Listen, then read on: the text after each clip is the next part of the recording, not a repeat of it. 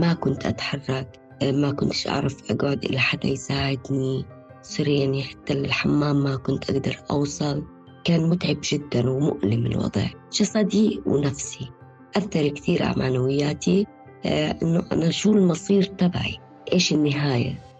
قصتي بالدرج بدأت إنه أنا بيت أهلي مش أرضي، يعني في درج، الجامعة فيها درج، وين ما أروح أي مؤسسة أي دائرة في درج.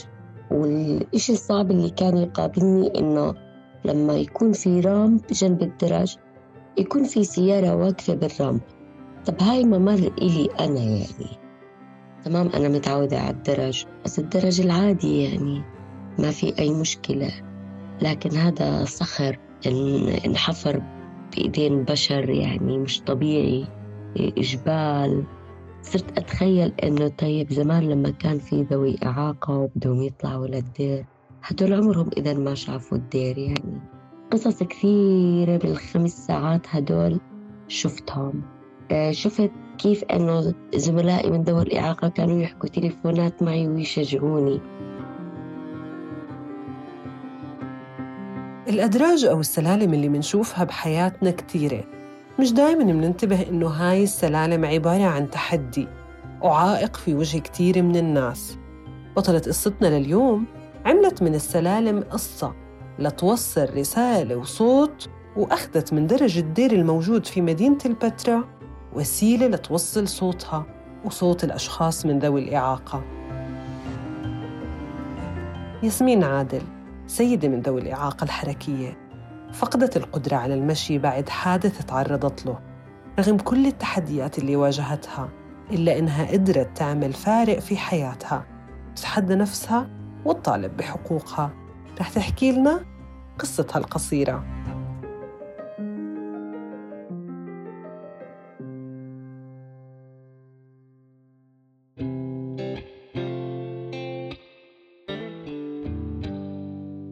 طفولتي كانت بسيطة جدا، لأنه كنا في بيت يعني بمزرعة، يعني مش إنه بمدينة أو بحي كبير.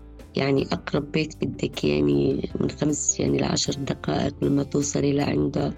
أه تربينا في بيت أسري طبعا رائع، وكانت طفولتي مع سيدة من يعني عائلتي من أقاربي، لأنه كانت أمي موظفة.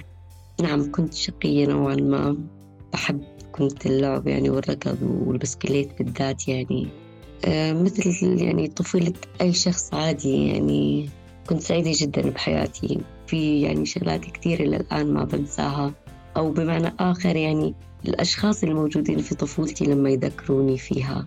في ناس بيحكي إنه أنا مثلا عاملة حادث سير وعلى الكرسي، لا أنا بطفولتي أيضا كنت مريضة. كان عمري عشر سنوات يعني بالصف الخامس، مرضت بمرض بالكلى كان يحكوا له النفرتك سندروم. آه هذا المرض يعني كان معي لعمر أربعة وعشرين سنة. أثر صراحة على يعني مدرستي، إنه كان أغلبه بالمستشفى بسبب الأدوية. كنت آخذ مثلا كورتيزون، بروتين الدم، الهيومن البيومين، اللازكس. وآخر فترة اللي هي بالصف الأول ثانوي والتوجيهي يعني أخذت أدوية فيها يعني بتكون نسبة من أنواع الكيماوي اللي هي ساكلوسبورين وساكلوفوسفامايد، هيك بتذكرهم. تعبني كثير المرض طبعاً، لكن كانت أيام عادية يعني أضحك وأمارس حياتي طبيعي. كنت أحب الرياضة طبعاً، كنت بشارك في المخيمات الكشفية. أهم مخيم شاركت فيه بالصف التاسع كان مخيم دبين الدولي، كان معنا تقريباً سبع دول عربية. بالمدرسة كنت أحب ألعب تنس الطاولة وكرة السلة، هدول أكثر يعني يعني أنواع رياضة كنت أحب ألعبهم وأمارسهم. بالنسبة لأهلي طبعاً أنا مغلبيتهم من أنا صغيرة، يعني مثل ما حكيت لك إنه بسبب مرض الكلى اللي كان عندي. شقية نعم كنت شقية، يعني عفريتي كانوا يحكوا.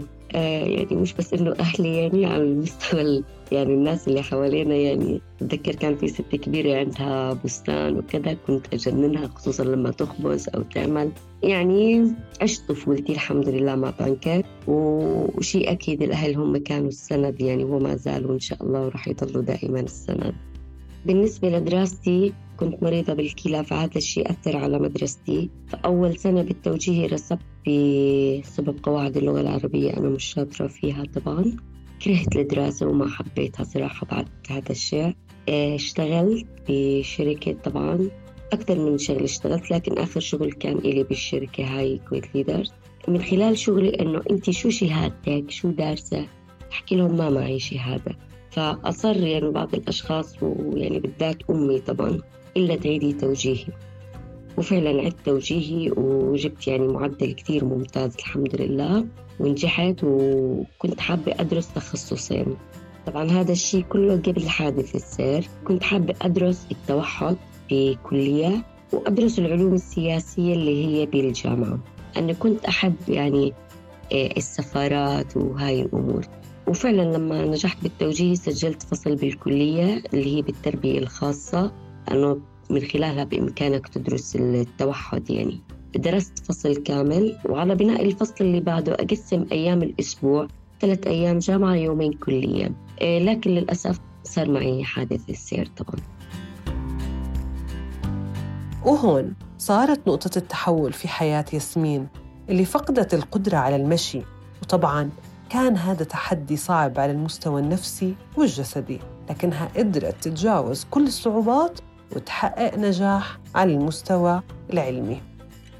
آه نعم، كل شيء آه قضاء وقدر، إحنا مؤمنين بربنا الحمد لله، لكن مرات بكون في أخطاء للبشر، يعني مش عارفة كيف أحكيها، لكن الحمد لله على الشيء اللي صار. كانت توقعات الأطباء في البداية إنه شهرين ثلاثة أربعة بترجعي طبيعي، عدوا الشهرين والثلاث والأربعة والسنة والسنتين. كانت يعني أصعب أربع سنوات، كتير صعبة كتير جدا جدا. يعني ما كنت أتحرك، ما كنتش أعرف أقعد إلى حدا يساعدني، سوري يعني حتى الحمام ما كنت أقدر أوصل. كان متعب جدا ومؤلم الوضع جسدي ونفسي، أثر كثير على معنوياتي. آه إنه أنا شو المصير تبعي، إيش النهاية.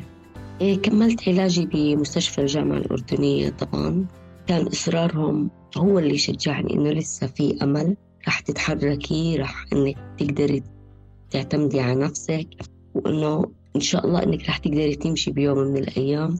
عملت عمليات كثيرة خلال يعني تسع سنوات، والحمد لله أنا الآن يعني بوضع يعني ما كنت أتوقع. بخدم نفسي، آه يعني مش بحاجة إنه يعني إنسان يخدمني، الحمد لله رب العالمين. قررت بعد أربع سنوات من الحادث، كوني أنا اعتمدت على نفسي إني يعني بقعد على الكرسي لوحدي، بطلع لوحدي، إني أدرس بالجامعة. وفعلا سجلت. أول سنة ما أخذت مواد كتيرة، يعني كل فصل مادتين. السنة اللي بعدها صرت أعرف شو حياة الجامعة، شو الدراسة، شو الهاي.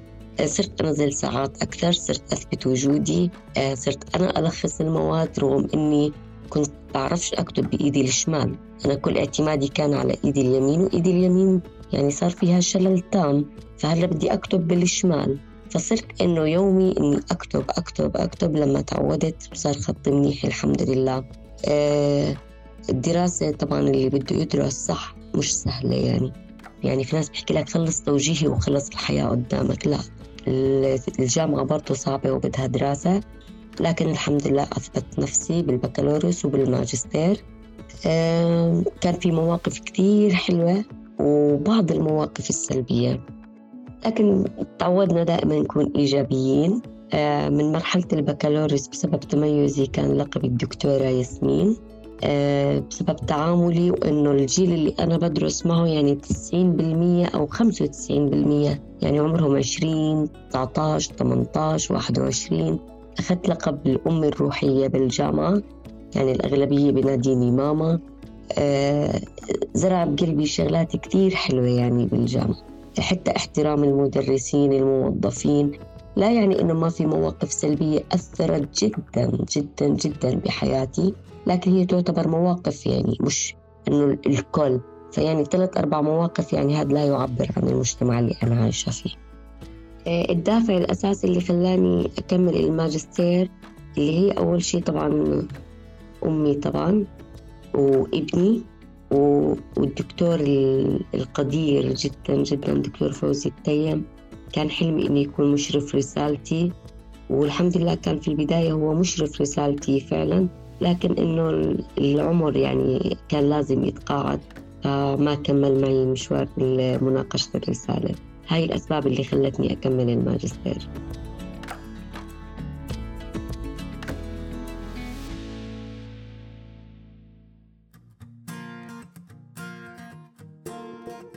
كل هاي النجاحات خلت ياسمين تصير أقوى وأقوى، وصار عندها الثقة والإصرار إنها توصل وتوصل صوت ذوي الإعاقة من خلال صعودها ألف درجة على إيديها. قصتي بالدرج بدأت إنه أنا بيت أهلي مش أرضي، يعني في درج، الجامعة فيها درج، وين ما أروح على مؤسسة أي دائرة في درج.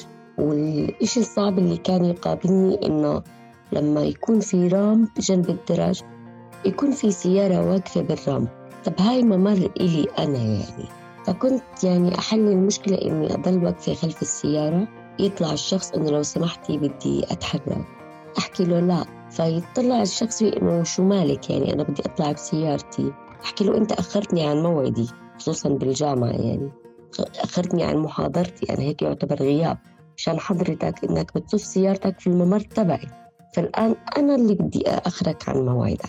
فكنت يعني أحل يعني إنه أعتبر هذا درس لي، إنه هذا الشخص بده يرجع لبيته لشغله لكذا رح يحكي شو صار معه، فكنت أحكي هذا حل يعني إنه إيه أي بوصل رسالة من خلاله إنه في رامب أوعكم هاد لذوي الإعاقة.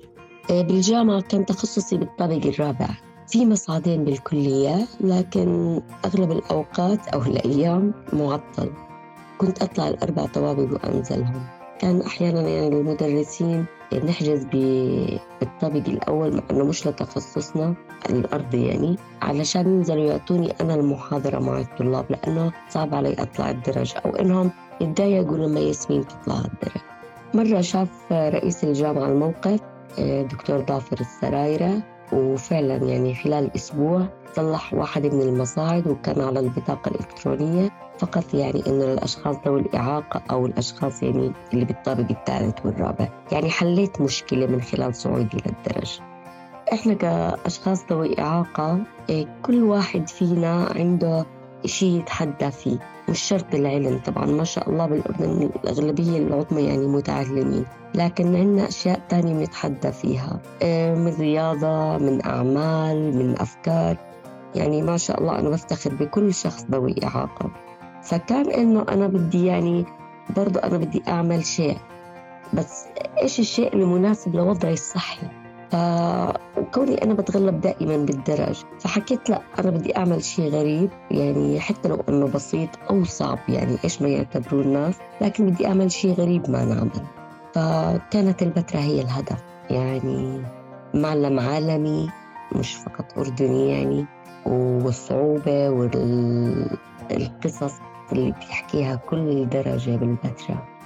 فعلا خططت وتواصلت مع الجمعية الأردنية للتصوير، مشكورين جدا جدا جدا على موقفهم معي، حكوا لي إحنا جاهزين بنطلع فريق كامل معك بالتصوير ومجاني طبعا. حاولت مع مؤسسات شركات إنه أنا شخص ذوي إعاقة بدي أعمل تحدي أول مرة بصير بالعالم، أما كان في رد يعني، حتى لو دعم معنوي ما كان فيه. حتى أحد البنوك كتب لي إنه إحنا ما بندعم هيك أنواع رياضة، بنتأسف منك يعني. أنا بدي يعني حتى لو ما في دعم أنا بدي، بس أنا أنا بدي يعني الدعم أقل ما فيها إنه يوصل الرسالة تاعتي أو الحلم تاعي يعني، بس يعني أقل ما فيها بديش إشي أكتر من هيك. فحكيت مع الجمعية إنه أنا فيش شركة أو مؤسسة تدعم إنه تطلعوا معي ونصور. للآن أنا مش يعني حتى الصعوبة أو الإشي التحدي الكبير اللي قدامي يعني. وقررنا فعلا وحددنا يوم واتجهنا للبتراء.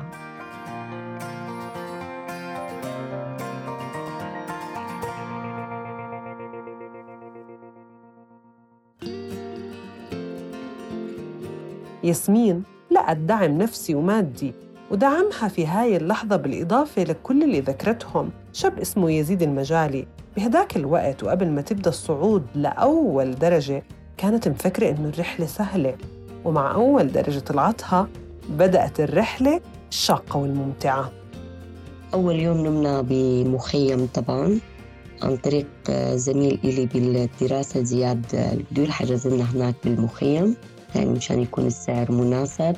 كنا تسع أشخاص مصورين مع يعني وأنا والمواصلات تبعونا. ثاني يوم كان المفروض إنه نطلع بالكتير ستة الصبح على الدرج لأنه الشمس يعني بالصيف شهر ستة، لكن الإجراءات وكذا داخل البتراء تحركنا تقريباً الساعة عشرة الصبح على أول درجة كانت. كنت سعيدة جداً جداً جداً لأنه هيني رح أبدأ المشوار. نسيت ال إحدى عشرة سنة كاملين مع أول درجة. كان إنه تفاؤل وضحك و... وإن شاء الله خير و... يعني كان الموضوع سهل بسيط بسيط يعني للغاية لأنه ما جربته.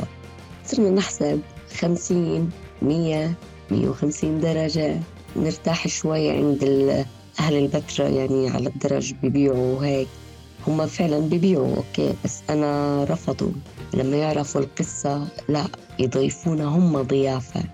كان لهم أثر كتير إيجابي يعني معي، مش بس اللي إنهم اللي ببيعوا، برضو اللي بينطفوا بالدرج. مثلا في ست اسمها أم سليمان مثلا صارت تكنس الدرج قبل ما أنا أطلع له، هي وبنت أختها. يعني شعرت إنه الكل بيحكي لي إحنا معك، إحنا موجودين. يعني في ست كبيرة يعني لبستني الشماغ إنه أحسن لك من الطاقية لأنه الشمس كتير رح تكون صعبة وحرارة.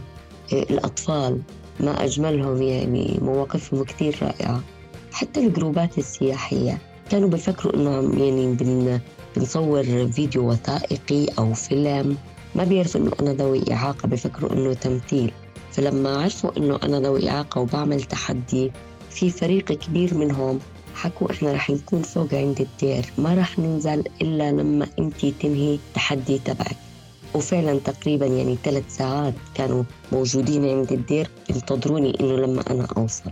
بعد تقريبا هنحكي خمسمية درجة تقريبا أه تعبت، شعرت بالألم، يعني صرت أتألم أكثر. هو يعني تقريبا الألم بلش من أول مية درجة، لكن كان إنه بسيط بإمكاني أسيطر عليه. لكن بعد الخمسمية درجة لا، كان أشد كثير الألم، فصرت أخذ استراحات أكثر. يعني بدل يعني عشر دقائق أخذ ثلث ساعة ربع ساعة لأنه في ألم، بس أنا مش عارفة كيف وين الألم بالضبط أو إيش سبب الألم. حكينا حكينا إنه أنا بدي حقي بالواقع، ولما أحكي حقي أنا بحكي يعني حق الكل من الأشخاص ذوي الإعاقة، أنا ما بحكي عن حق ياسمين لوحدها. يعني حكيت بألم إنه هذا حقي، بدي إياه، أنا عندي ضروري، لازمني، لأنه أوكي الأهل سند، المحيط سند، المجتمع سند، لكن إيد وحدها ما بتسكف يا جماعة. أنا بدي الطرف الآخر يكون معي مشان نكمل الطريق، يعني مشان أنا أزرع التحدي بغيري ما ييأس. يعني الابتسامة لوحدها بتكفي، بس الزمن هذا يعني بدك بدك دعم وتحدي، تكون أقوى أقوى بكتير، لأن التحديات لكل المجتمع مش بس لذوي الإعاقة.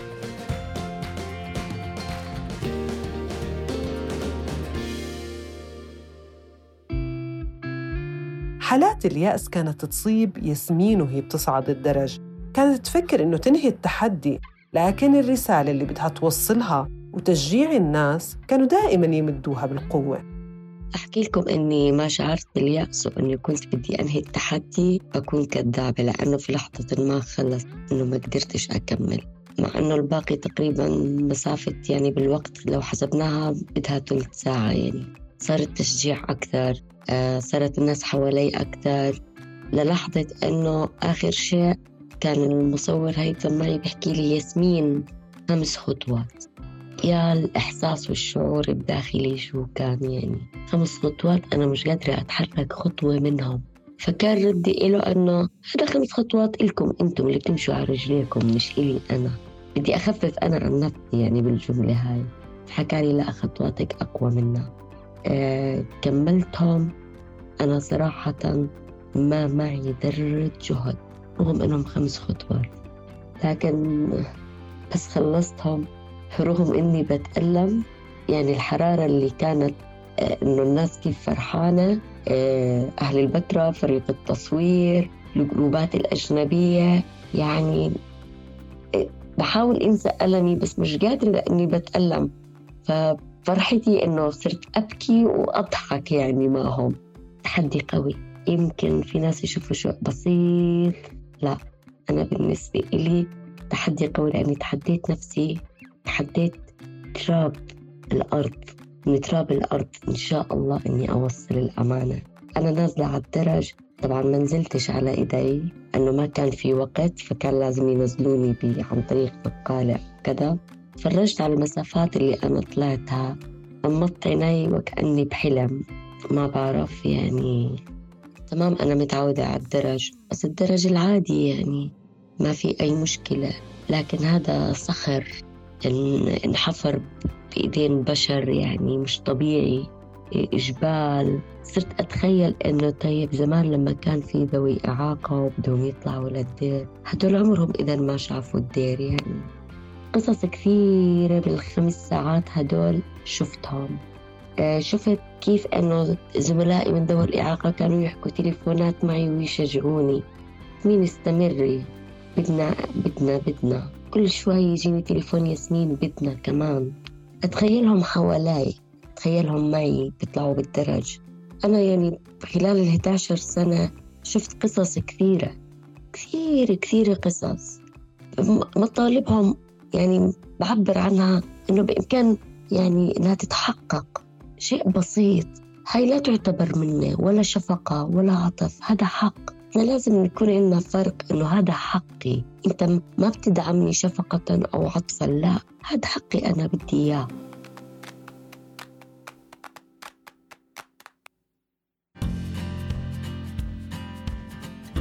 تحدي صعود الدرج على الإيدين مهم جداً عند ياسمين اللي بتوصل من خلاله رسالة، وبس قدرت تصعد الألف درجة صار عندها حلم جديد. أتمنى أتمنى وفرصة كتير حلوة راح تكون بحياتي، درج برج خليفة ألفين وتسعمية وتسعة درجات، العدد أكبر كعدد من درج البتراء، لكن ما راح يكون بصعوبة درج البتراء. يمكن ياخد وقت نعم لأنه العدد أكبر، آه لكن ما راح يكون بصعوبة الصخر والرمل. آه لكن تحدي رائع، وحابة فعلا فعلا يعني أني أكون هناك في يوم من الأيام، وأتمنى أن يكون في فعلا أشخاص موجودين معي يساندوني بهذا الشيء. آه يمكن يكون في إنه حلم بسيط، لكن هو بالنسبة إلي ولزملائي شيء كبير جدا جدا معنويا، شيء كبير. هذا راح يكون إني أصعد درج برج خليفة، لأنه هو أعلى يعني درج بالمنطقة، يعني ما في أعلى منه. إن شاء الله يا رب، وراح تكون فرصة سعيدة إلي جدا يعني إني أصعد برج خليفة. في كتير سؤال بتعرض إليه، طب إيش الفائدة؟ آه الفائدة أول شيء مثل ما حكيت لكم هو تحدي لنفسي وابتسامة زملائي وزميلاتي المجتمع، لكن إذا في شيء تاني اللي هو الأهم اللي هي نوصل الأمانة، إنه في أشخاص ذوي إعاقة أي نعم إحنا أصبنا بأجسادنا، لكن عندنا نفسية مهمة جدا ولازم تكون منيحة. فالحقوق هاي هي بتخلي نفسية الشخص إن شاء الله أفضل بإذن رب العالمين. آه الهدف الثاني إنه أنا من جنوب الأردن طبعا من الكرك، ورغم إنه يعني قوة الاقتصاد في البوتاس والفوسفات ومنطقة العقبة الاقتصادية كلهم بالجنوب، لكن لا حدا ينصدم إنه الجنوب كامل ما في أي نادي لذوي الإعاقة. خلال إحدى عشرة سنة تواصلت مع ناس كتير، حكيت مع مسؤولين بمقابلات بورشات، لكن الآن ما عندنا أي نادي في ذوي الإعاقة. ياسمين قدرت تحصل على دعم لأندية خاصة لذوي الإعاقة، ولساتها بتخوض معركة قضائية بما يتعلق بحادث السير اللي تعرضت له. الفترة هاي حصلنا على أراضي تبرعات لإقامة الأندية الرياضية في الجنوب، لكن ما حصلنا يعني من أي جهة يعني رسمية إنه إقامة الأندية. إن شاء الله إنه يتحقق هذا الهدف قريباً بإذن الله. آه والرسالة الأخيرة اللي هي بتخصني أنا كياسمين، إنه أنا تعرضت للظلم من خلال حادث السير، وأتمنى أني أنال حقي ك يعني كشخص إلي حق، لأنه الحق حق وأنا انظلمت وبدي حقي.